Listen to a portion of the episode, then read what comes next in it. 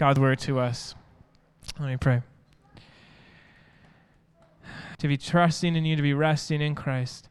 God, may the gospel be clear as Bob speaks. God, and may you be honored and glorified. I pray this in Jesus' name. Amen. Thank you, Matt. And good morning, friends. Nice to see you once again. I told you I'd be back, and I kept my promise. I was here two weeks ago, and uh, thank you for having me back again. My wife Judy is here with me this morning.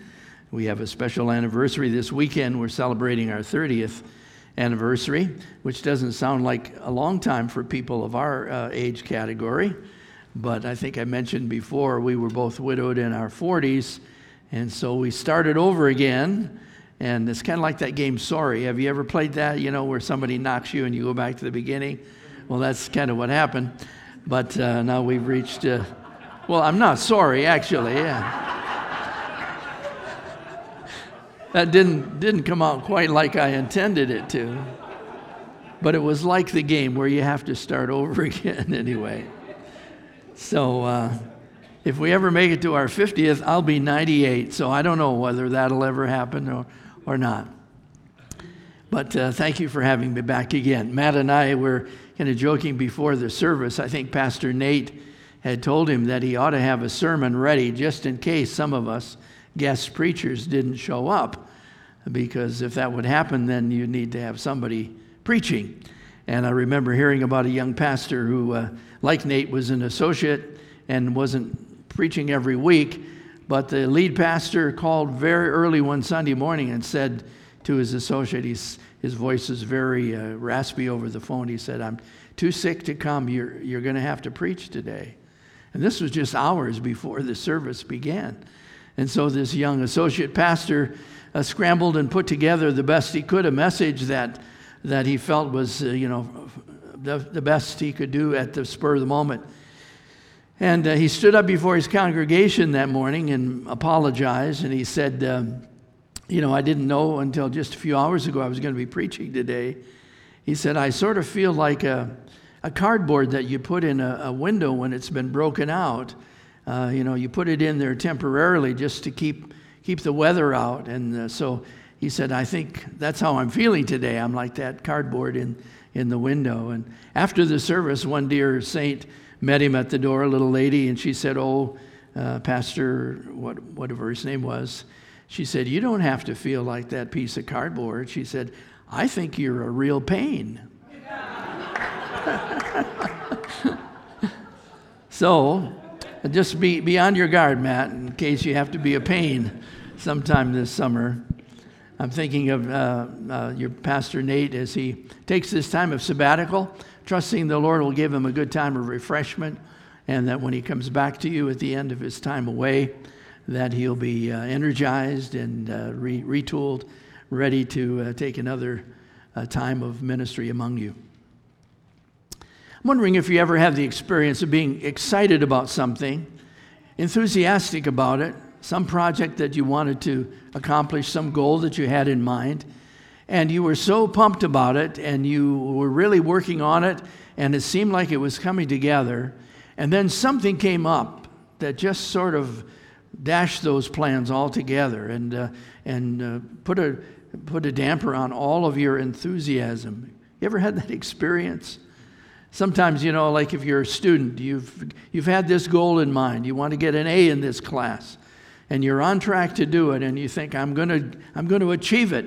And I'm excited about getting that A at the end of this course. And then you come to the midterm and you, you, you blow it royally, you know, you have, and it really dashes your hopes of ever having that A that you expected you might get.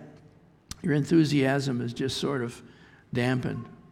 Or maybe you've had a, a plan in mind to plan a, a, great vacation for you or for your family, and you've saved a lot of, of your uh, savings and you put it all away, and you're thinking and planning and looking forward to that time, and then something comes up like household repairs, your furnace goes out, or your car is in need of repair, and all of those funds that you saved are, are depleted, and your enthusiasm for your vacation just sort of goes down the drain. Or maybe you've had the experience of starting a new ministry being involved in a new work in a church and you're excited about it. You're working with kids or you're working with teens or some other group in the church. And it seems like things are really going to go well. And you, you have enthusiasm and energy for that. You've got the drive to move ahead in ministry. And then somebody comes up with some criticisms and you don't hear words of appreciation. And it seems like over a period of time, some of these things weigh on you so badly that you lose your energy and your enthusiasm for what you started out to do. Ever had any of those experiences? Have you ever been enthusiastic about something and then you lost your enthusiasm because something came in and just sort of blew it all apart? Well, David had that experience. We're going to read about it in the chapter that we're going to look at. And I'd like you to open your Bible if you have it with you. I hope you do. To the book of 2 Samuel in the Old Testament. And there we're going to read about David who had a great deal of enthusiasm for something that he really wanted to accomplish, something that he desired as much as anything in the course of his young life. And then something occurred that sort of took the wind out of his sails and caused him to stop what he was doing and, and not want to go back to it at all. 2 Samuel chapter 6, in your Bible, beginning those opening words, it says, David gathered all the chosen men of Israel, 30,000. And David arose and went with all the people who were with him from Baal Judah to bring up from there the ark of God, which is called by the name of the Lord of hosts, who sits enthroned on the cherubim. And they carried the ark of God on a new cart, brought out of it, and brought out of it of the house of Abinadab, which was over the hill. And Uzzah and Ahio, the sons of Abinadab, were driving the new cart with the ark of God, and Ahio went before the ark. Here's the situation in David's life. Just a little background. He was 30 years of, of age at this time. He had, uh, of course, been uh, uh, really chased by King Saul who had a love hate relationship with him for all that time. And after Saul's death, and after uh, David was acclaimed king of the lower tribes of Judah, and uh, things were beginning to progress. Saul's son Ishbosheth was, was assassinated, and the northern tribes of Israel acclaimed David their king. So David was now king. 30 years of age, he was king over all the 12 tribes of Israel. Seems like things were coming together. He went and captured the Jebusite city of Jerusalem and made it his home, made it his, uh, his location. He had every intention of making it the capital. Of course, it had been from that time forward for many, many centuries. But David had this one desire in his heart. He wanted to get the Ark of the Covenant. And you remember that ark had, had been long standing in Israel. He wanted to take that ark, which had been for over 20 years in, in the place uh, where we re- read the house of Abinadab. It had been placed there after it had been captured by the Philistines some years before. And there had it rested for that time. David said, If I'm going to have a capital of the, all of the tribes, if this is going to be our place of worship, the center for all the nation, I want to have the Ark of the Covenant there. And he was enthusiastic about going and getting it and bringing it back. Now, you remember the Ark of the Covenant was uh, interesting. It was a box. That's what the word ark means. When you talk about Noah's Ark, by the way, exactly that's what Noah's Ark was. It was a box. Sometimes you see these sketches of, of the ark, you know, like a big ship, like you know from, from the later centuries. But that's all it was, was just a box. And the Ark of the Covenant was a box as well. It was about four feet long and about two and a half feet tall and wide, overlaid with gold, had rings along the side, two on each side, so that it could be carried by poles by the Levites as they transported it from place to place. It had the cherubim, those sculpted angels overlaid with gold and their wings pointing toward the center. This was the symbol of the presence of God in Israel. It was in the tabernacle, and it was taken from the tabernacle then when they came into the promised land and, and placed in Shiloh, which was a place of worship. On one occasion, you remember, they took it out to battle. The Philistines, they were thinking if they had the Ark of the Covenant out in front of them, that they would surely win. But of course, they didn't at that occasion. The Philistines captured the ark, took it back to their home territory. If you remember those chapters in 1 Samuel 4, 5, and 6, and the terrible things that happened, they, they had tumors and they had problems. And they said, We don't want this ark anymore. So they sent it back on, on carts and they, they, they got rid of it. And once it came back into Israel's possession, it came to this place, the house of Abinadab, and that's where it stayed for all of those years. David said, No, it, it, it has to come back into the place of, of centrality. So he had this desire. And we read in the text, he t- took 30,000 of his men and he prepared a new cart so that it could be trans- transferred from the house of Abinadab and brought back into, Is- into Jerusalem, about an eight mile uh, trip. And he was saying, This is going to be great. It's going to be wonderful. I'm so excited about this. This is, this is going to be one of the best things that happened in a long time. And so you see that uh, there they were. It was like a parade. And uh, Ohio, uh, not the state of Ohio, but Ohio, and uh, Uzzah, another of uh, Abinadab's sons, were marching along on either side of this, uh, of this ark. And David was right there in the middle of it all. He was so enthusiastic. Notice in verse 5 what it says. It says, David and all the house of Israel were celebrating with, before the Lord with songs and lyres and harps and tambourines and castanets and cymbals. They were just having a great time with this parade, almost, you'd call it, from the, the house of Abinadab back to Jerusalem. And then something very unexpected and tragic happened. It says in verse 6 And when they came to the threshing floor of Nacon, Uzzah put out his hand to the ark of God and took hold of it, for the oxen stumbled.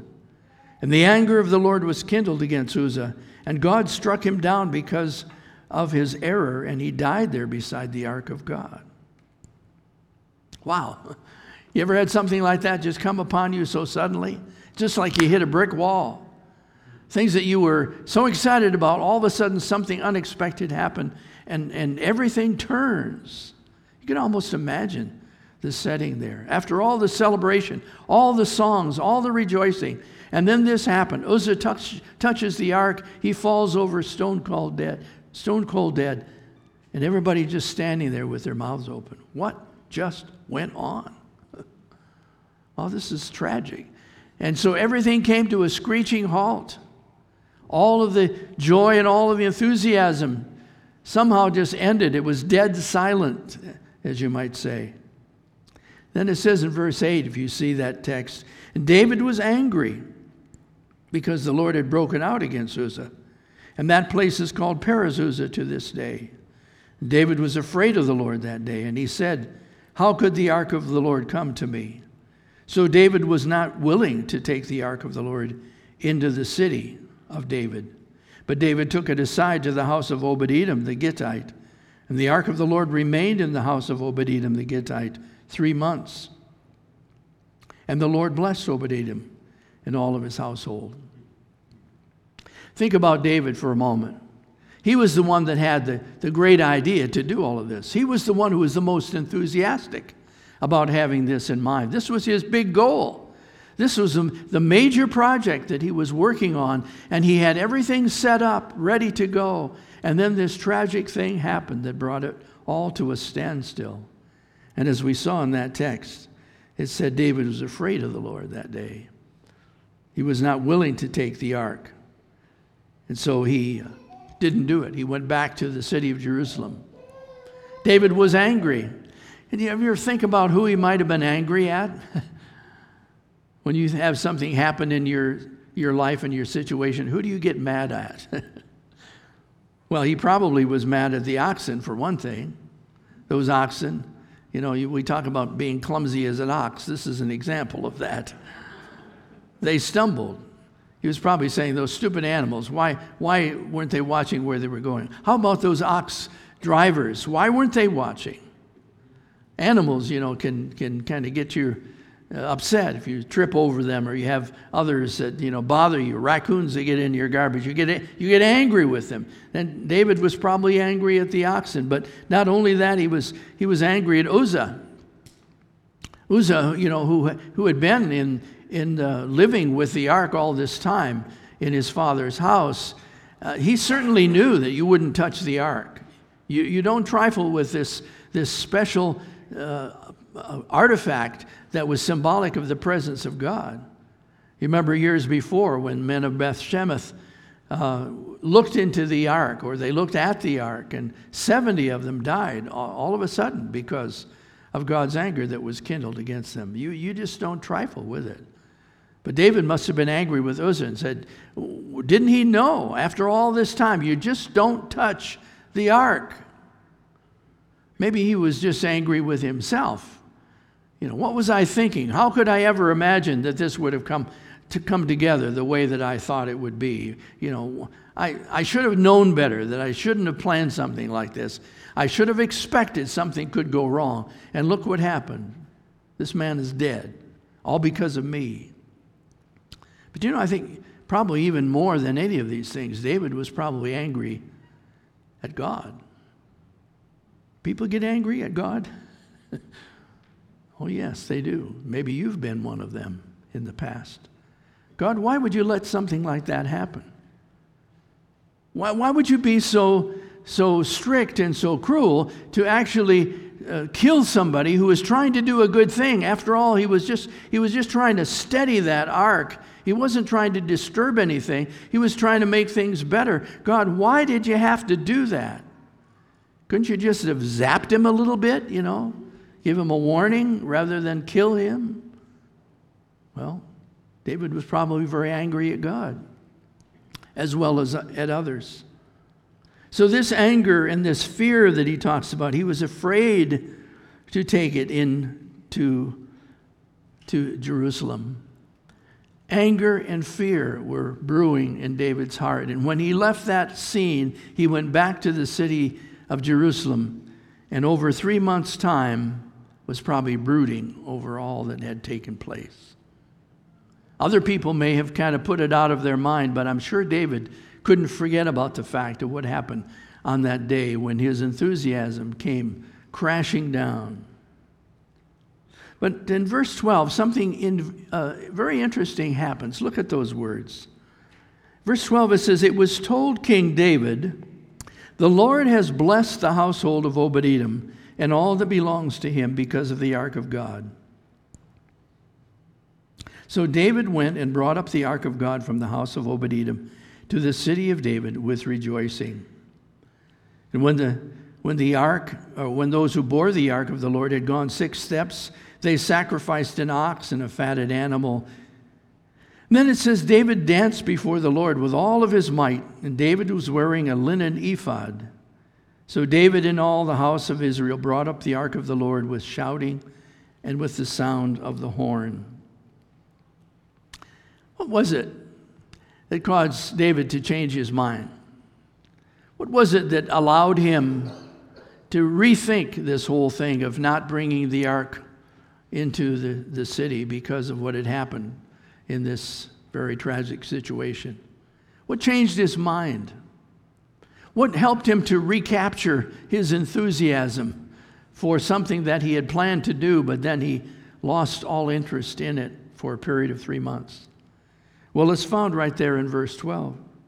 When it was told to King David, The Lord has blessed the household of Obed Edom and all that belongs to him because of the ark of God.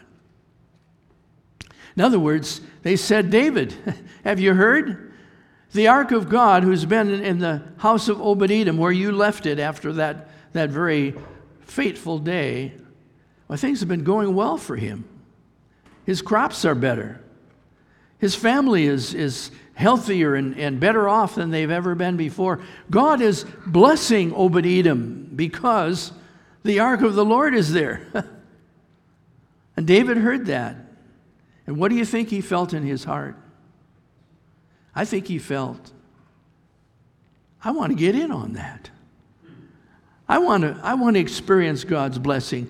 I, I should rethink this. I should, I should reapproach it now because Edom, instead of being uh, cursed and, and, and having things go worse for him in his life, his life is going so much better because of the presence of God in his life. And David said, I don't want to I don't want to be out of that circle. I don't want to miss out on the blessing of God. And so he went back.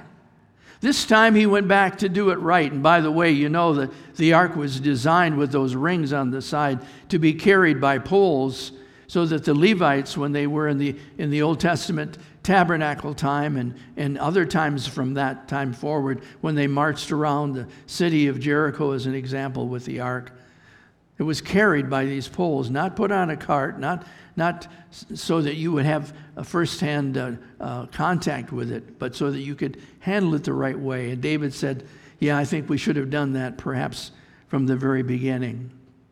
So they went back and did it that way. And you notice that, that they were very careful to be respectful and, and uh, mindful of the Lord's presence. They went six steps and sacrificed a fatted animal, and they were careful to give God his due worship and reverence. So David went back and recaptured his enthusiasm for this project and began to bring it back into the city. And don't you love these words in verse 14 when it says, And David danced before the Lord with all of his might. Can you picture it? Here's King David, you know, the, the king who usually had the crown and the robes and all this, and he's wearing just an ephod, which is kind of like a loincloth, I guess you'd say, and he's dancing for all of his all that he's worth. He's so energized, he's so enthusiastic because he's able to see the ark of God come into the city. David had recaptured his enthusiasm. Wonder about you. Have you gone through a time in your life where you have lost your energy, your drive, your passion for something? Maybe you've been like David and you said, This is a goal of my heart, a desire of my heart. I want to do this. I think God would be in it. I think it would be a benefit to me and my family. And I just feel like it's the right thing to do. And, and I just want to pour my energy into it. And when you do, something happens. Something goes wrong. You lose out. There's a turn of events that just takes all your wind out of your sails. It pours water on the fire of your enthusiasm, and you think, I'm not doing this anymore. I've known a lot of Christians that fit that description. People who start out in life with energy and enthusiasm and they, they come up against a, a problem and it just, it just floors them and they say, No, I'm not doing this anymore. Criticism, problems that, that uh, plague your, your, uh, your life, and you think, No, that, that's not it. You know, you're not going to go back and do it again. Like they say, once burned, shame on you, twice burned, shame on me. you know, you go back and try something again. No. You've heard the saying, if you don't, if at first you don't succeed, what's the usual response? Yeah. Some people, at first, if you don't succeed, then forget it. I'm not, I'm not doing that anymore. There are a lot of people who've gone through those experiences. You may have gone through it. I've gone through it where your enthusiasm just sort of comes crashing down on you. And you think, God, why would you allow these things to happen? Don't you know I was trying to do something good? Don't you know that this was a, a desire that really was worthwhile? Was worthwhile in ministry, it's worthwhile for my family, it's, it's worthwhile for, for other people. Lord, why would you allow something bad like this to happen? We get angry. We get fearful. We get angry at God and angry at people, angry at ourselves, the circumstances. We get fearful that perhaps nothing will ever happen for, for good from this point forward. That's it, you know. I'm not going to really be satisfied with anything in the future. And we're afraid. We're afraid sometimes of God. Some people get afraid of God, that God is just there to punish them and to squash them like a bug. And that God delights to do things like that. Pull the rug out from under you when you're trying to do something that you're excited about. Well, you know, David might have felt that way at that point when he left and went back to Jerusalem. But he recaptured his enthusiasm, and the very reason is that climactic report that came to his heart that God was blessing the house of Edom. You know, what we need to capture sometimes in our thinking is a proper understanding of God and what He is like. We read about it, didn't we, earlier in the service, 1 John chapter 4? What does it say about God? God is love. God's desire, God's heart for people is not to judge them, not to pull the rug out from under them, not to see that they are miserable. God's desire for people is to bless them. That's God's heart. That's what God is like. Sometimes we get the picture that God is so quick to judge. We read in Psalm 103 today, He is slow to anger and of great mercy. Yes, God does get angry at sin, He, he is just in doing that. The wrath of God is poured out against unrighteousness. Yes, because God is a God of righteousness and judge, justice. But remember that the heart of God and his disposition is to bless. He wants to bless. Have you ever discovered that truly in your heart? God loves you. God wants to bless you. He wants your desires to be fulfilled in life.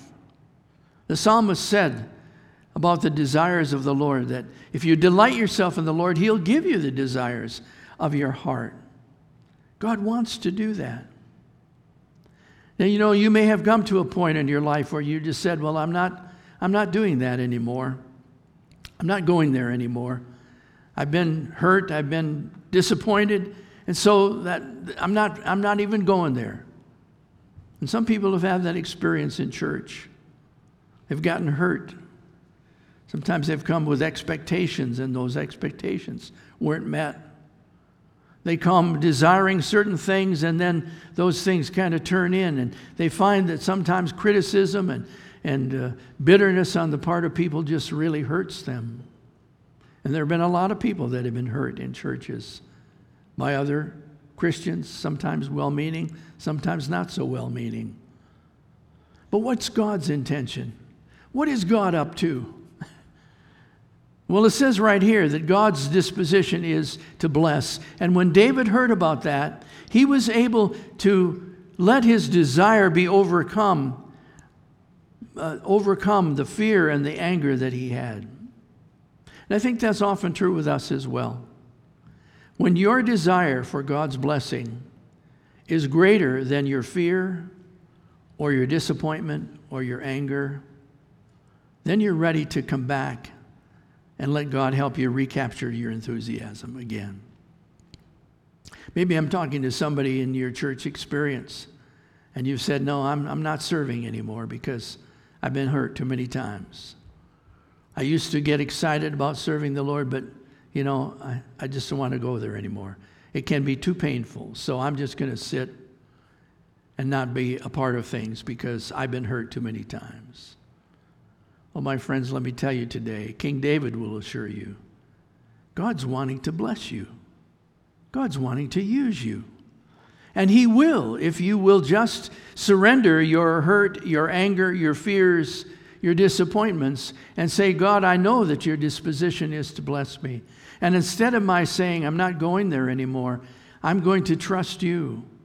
I'm going to seek you for your blessing for the future. And I, I assure you, my friends, if you will take that step back like David did and come back and re, reapproach the things that you thought once you wanted to do but then put aside, God's blessing can flood into your life as never before. If you've kind of considered Christianity and, and you've thought about trusting the Lord as your Savior, but things came up and, and uh, things didn't go the way you thought they were going to go, and, and you figure, well, this is not for me anymore. I tell you, you know, what you need to do is to come back and see that God's love for you has never changed. His blessing is always there for you if you will come to Him and seek it. Maybe you need to understand once again, you need to trust in the loving heart of God to receive you if you'll come and believe in Him.